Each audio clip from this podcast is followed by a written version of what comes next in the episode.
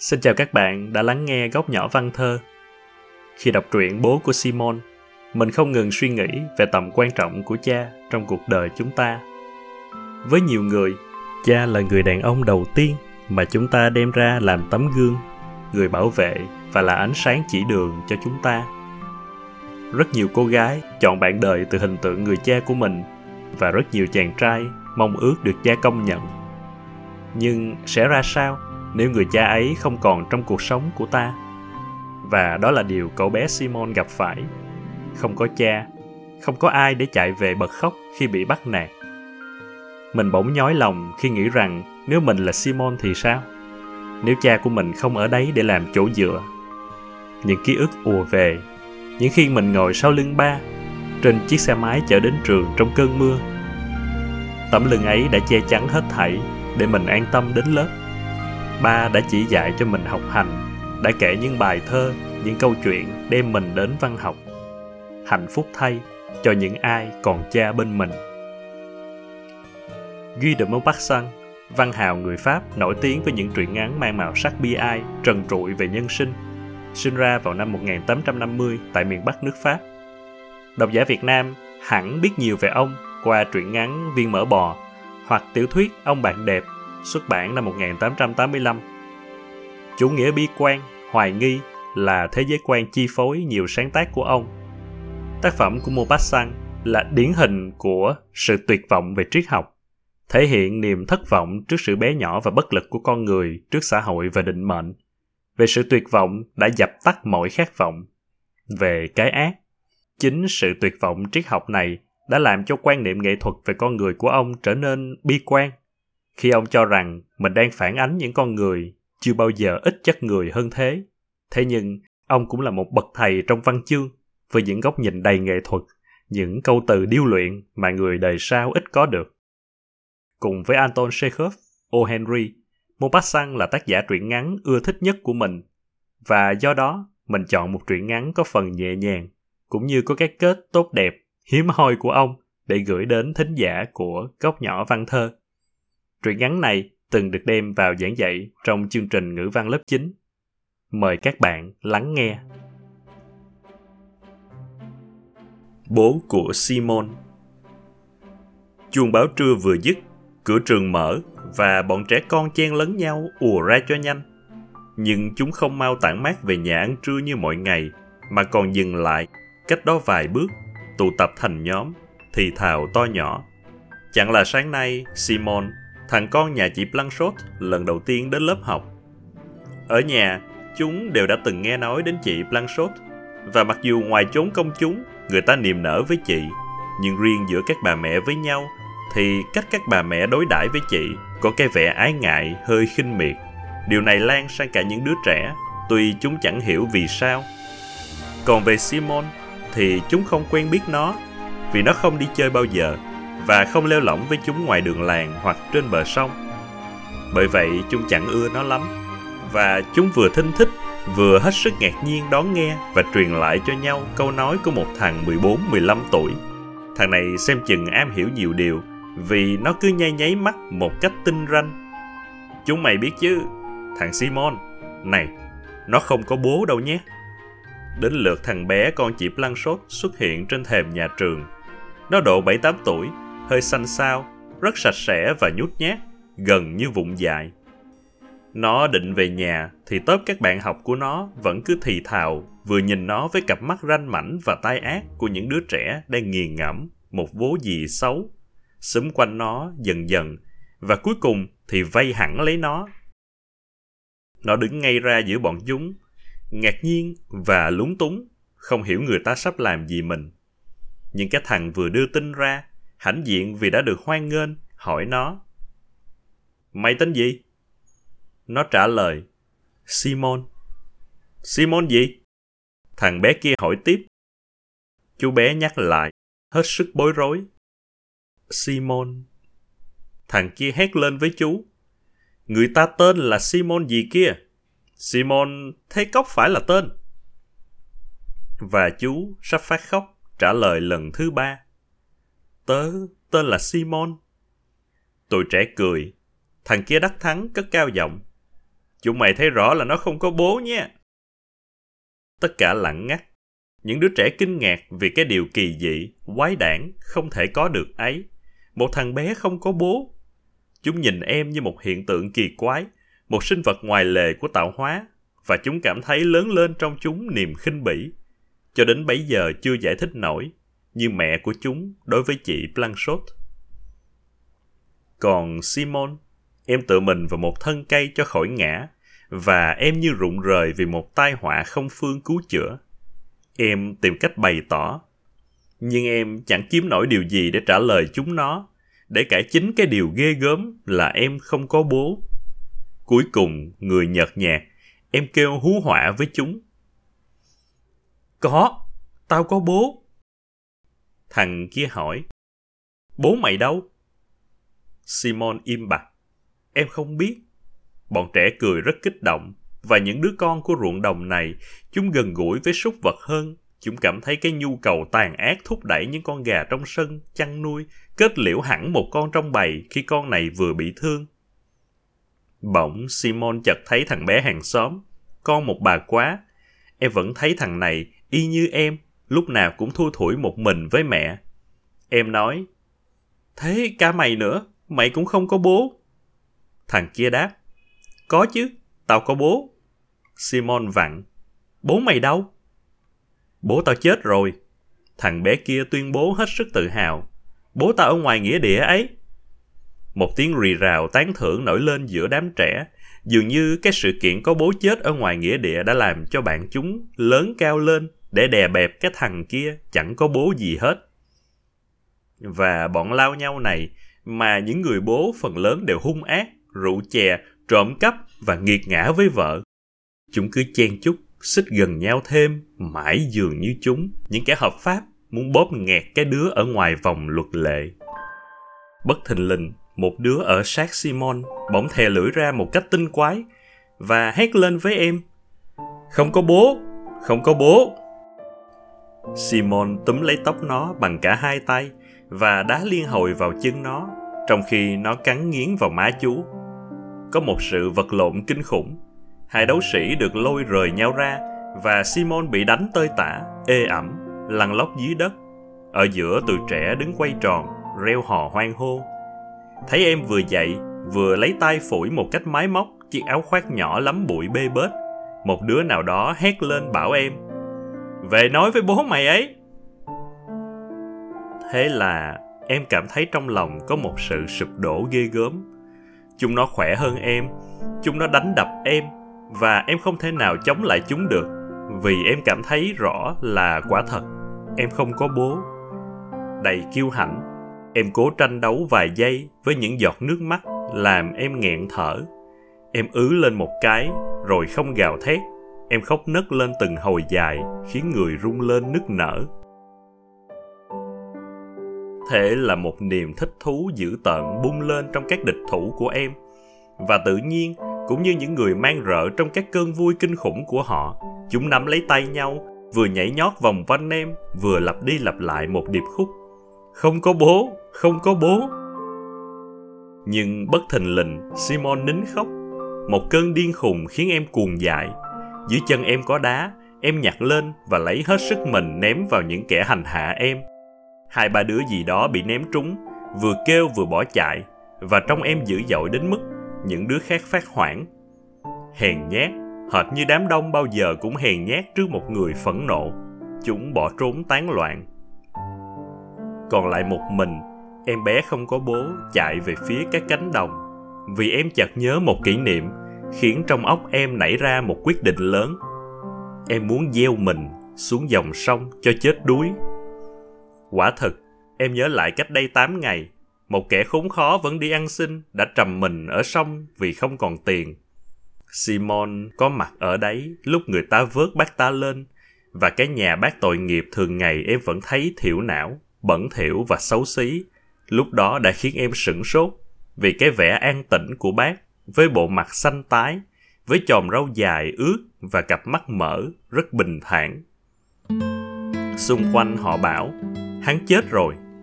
Một người nào đó nói thêm, bây giờ hắn thật sung sướng. Và Simon cũng muốn trầm mình vì em không có bố, cũng như cái bác khốn khổ kia, bác ta không có tiền. Em đến sát bên mặt nước và nhìn nước chảy. Vài con cá lội loanh quanh, thoăn thoắt giữa dòng nước trong, lúc lúc lại khẽ nhảy lên đớp những con ruồi lượn trên mặt sông. Em nín khóc để xem cá, vì em rất thích cái trò của chúng. Nhưng thỉnh thoảng, cũng như giữa lúc bão lặng, bỗng dội lên từng cơn gió mạnh rung chuyển cây cối, rồi tan đi mãi chốn chân trời. Cái ý nghĩ này lại trở về với em, đau nhói. Mình sẽ nhảy xuống sông cho chết đuối, vì mình không có bố. Trời rất ấm, rất dễ chịu. Ánh nắng êm đềm sưởi ấm cỏ, nước lấp lánh như gương. Và Simon có những giây phút khoan khoái, có cái cảm giác uể oải thường theo sau khi khóc lóc. Em rất thèm được nằm ngủ ở đây, trên mặt cỏ, dưới nắng ấm.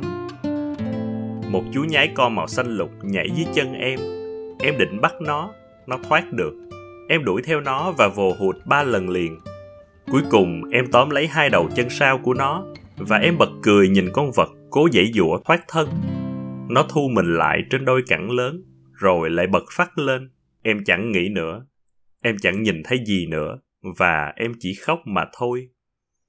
Bỗng nhiên, một bàn tay chắc nịch đặt lên vai em, và một giọng ồm ồm hỏi em: "Có điều gì làm chú buồn phiền nhiều đến thế, chú bé?"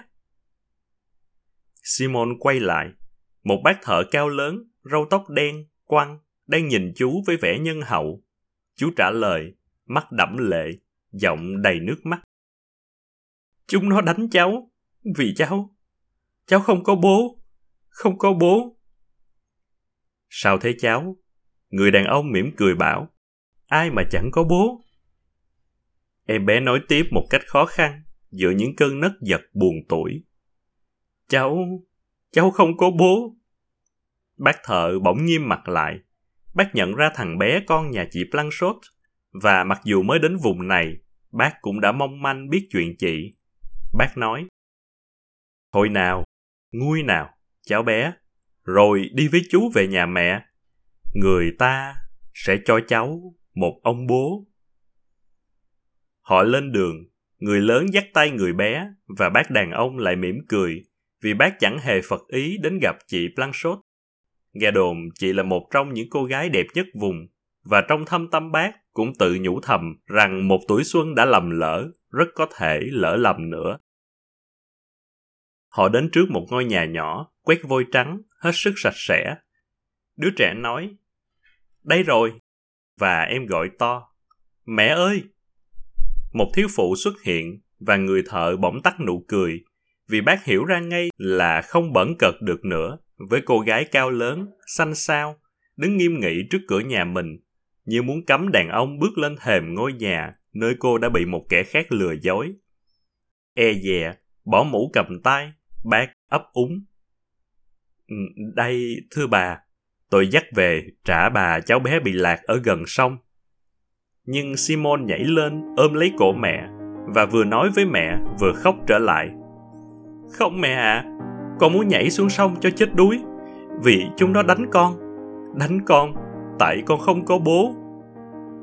Hai má thiếu phụ đỏ ửng và tê tái đến tận xương tủy. Chị ôm con, hôn lấy hôn để, trong khi nước mắt lã chã tuôn rơi. Người đàn ông xúc động vẫn đứng đó, không biết bỏ đi thế nào cho phải.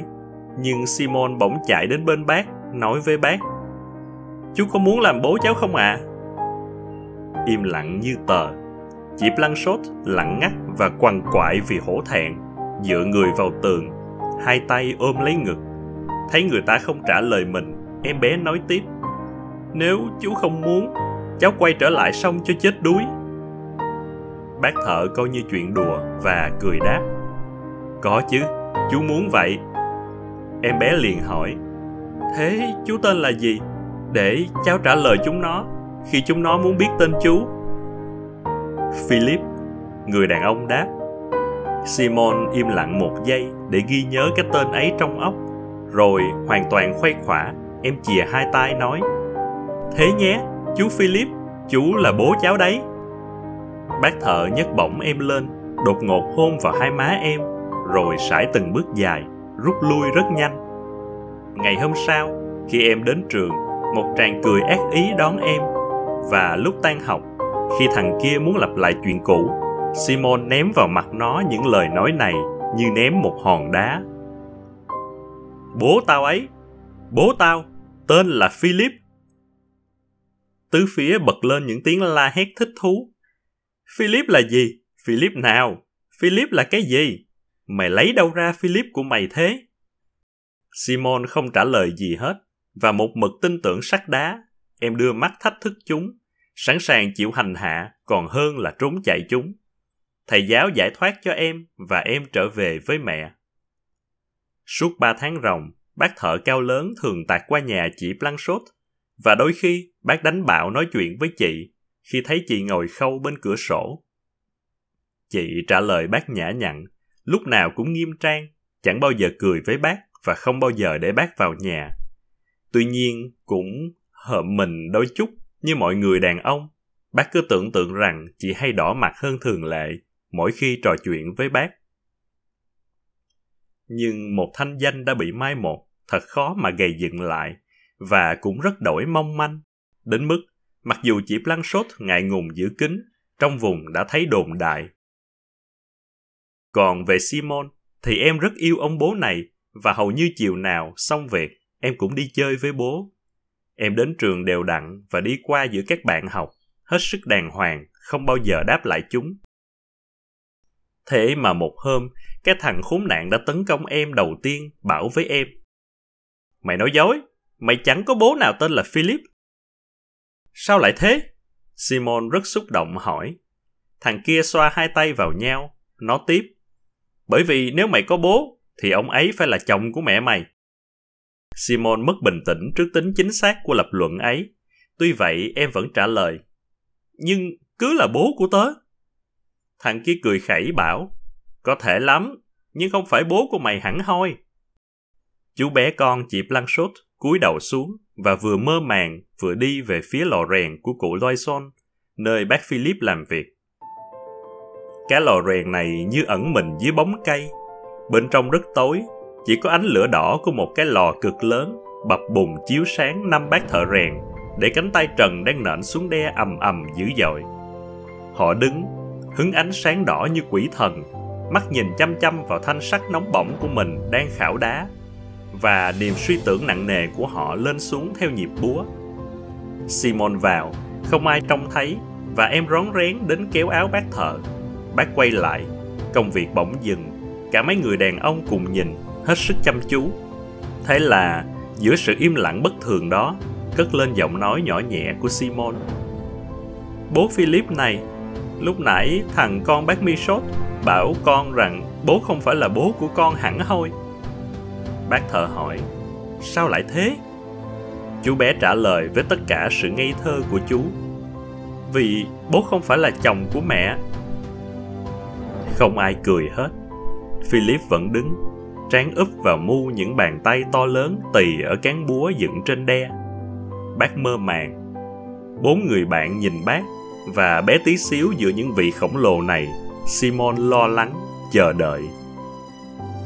Đột nhiên, bác thợ rèn lớn tuổi nhất đáp ứng ý nghĩ của tất cả mọi người, nói với Philip: Dù thế nào, Blanchotte vẫn là một cô gái tốt bụng, trung hậu, và mặc dầu gặp chuyện không hay, vẫn can đảm và nền nếp.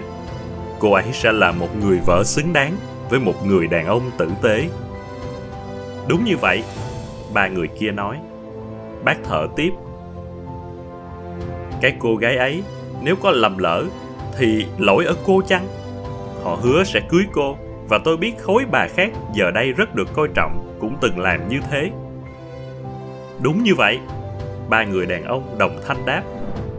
Bác lại tiếp: Thật tội nghiệp, cô ta đã vất vả biết bao nhiêu để một mình nuôi dạy con, và đã khóc biết bao nhiêu từ cái ngày chỉ bước ra khỏi nhà để đến nhà thờ.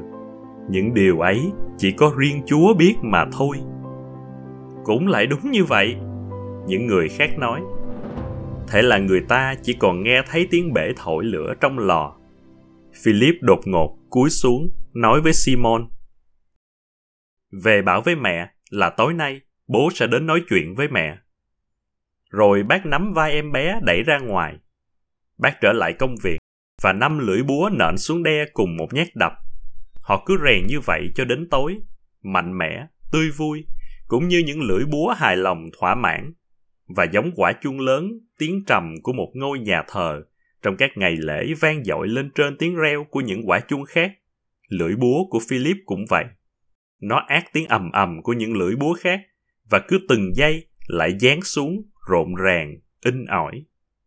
Và bác, mắt sáng rực, đứng giữa các tia lửa, rèn rất say sưa. Trời đầy sao khi bác đến gõ cửa nhà chị Blanchotte. Bác mặc áo khoác ngày Chủ nhật, sơ mi mới và râu tóc đã sửa sang. Thiếu phụ bước ra thềm và bảo bác về, vẻ phiền muộn. Thưa ông Philip, ông đến lúc đêm hôm thế này quả thực không phải lắm. Bác muốn trả lời, bác ấp úng và bối rối đứng trước chị. Chị tiếp: Mà ông cũng biết rằng ông không nên để người ta bàn tán về tôi nữa. Thế là bác nói, hết sức đột ngột: Thì có sao đâu, nếu cô chịu làm vợ tôi. Không ai trả lời bác, nhưng bác tưởng tượng như trong bóng tối căn phòng có người gục xuống. Bác bước vào thật nhanh, và Simon nằm trên giường, nghe thấy tiếng hôn và mấy lời mẹ thì thầm rất khẽ. Rồi đột nhiên em thấy mình được bế bồng lên trong tay bác, và bác nhấc bổng em trên 2 cánh tay hộ pháp, hét lên bảo em: Nói với các bạn của con rằng bố con là Philippe Rémy, bác thợ rèn, và bố sẽ kéo tay tất cả những đứa nào bắt nạt con. Ngày hôm sau, thấy trường đã đông chật và giờ học sắp bắt đầu, Simon đứng dậy, mặt tái nhợt, môi run run. Bố tớ ấy, em nói rành rọt. Bố tớ là Philippe Rémy, bác thợ rèn, và bố tớ hứa sẽ kéo tay tất cả những đứa nào bắt nạt tớ. Lần này chẳng người nào cười nữa, vì cái nhà bác Philippe Rémy, thợ rèn, thì biết rõ lắm rồi, và đấy thật là một ông bố mà ai có được cũng phải lấy làm tự hào.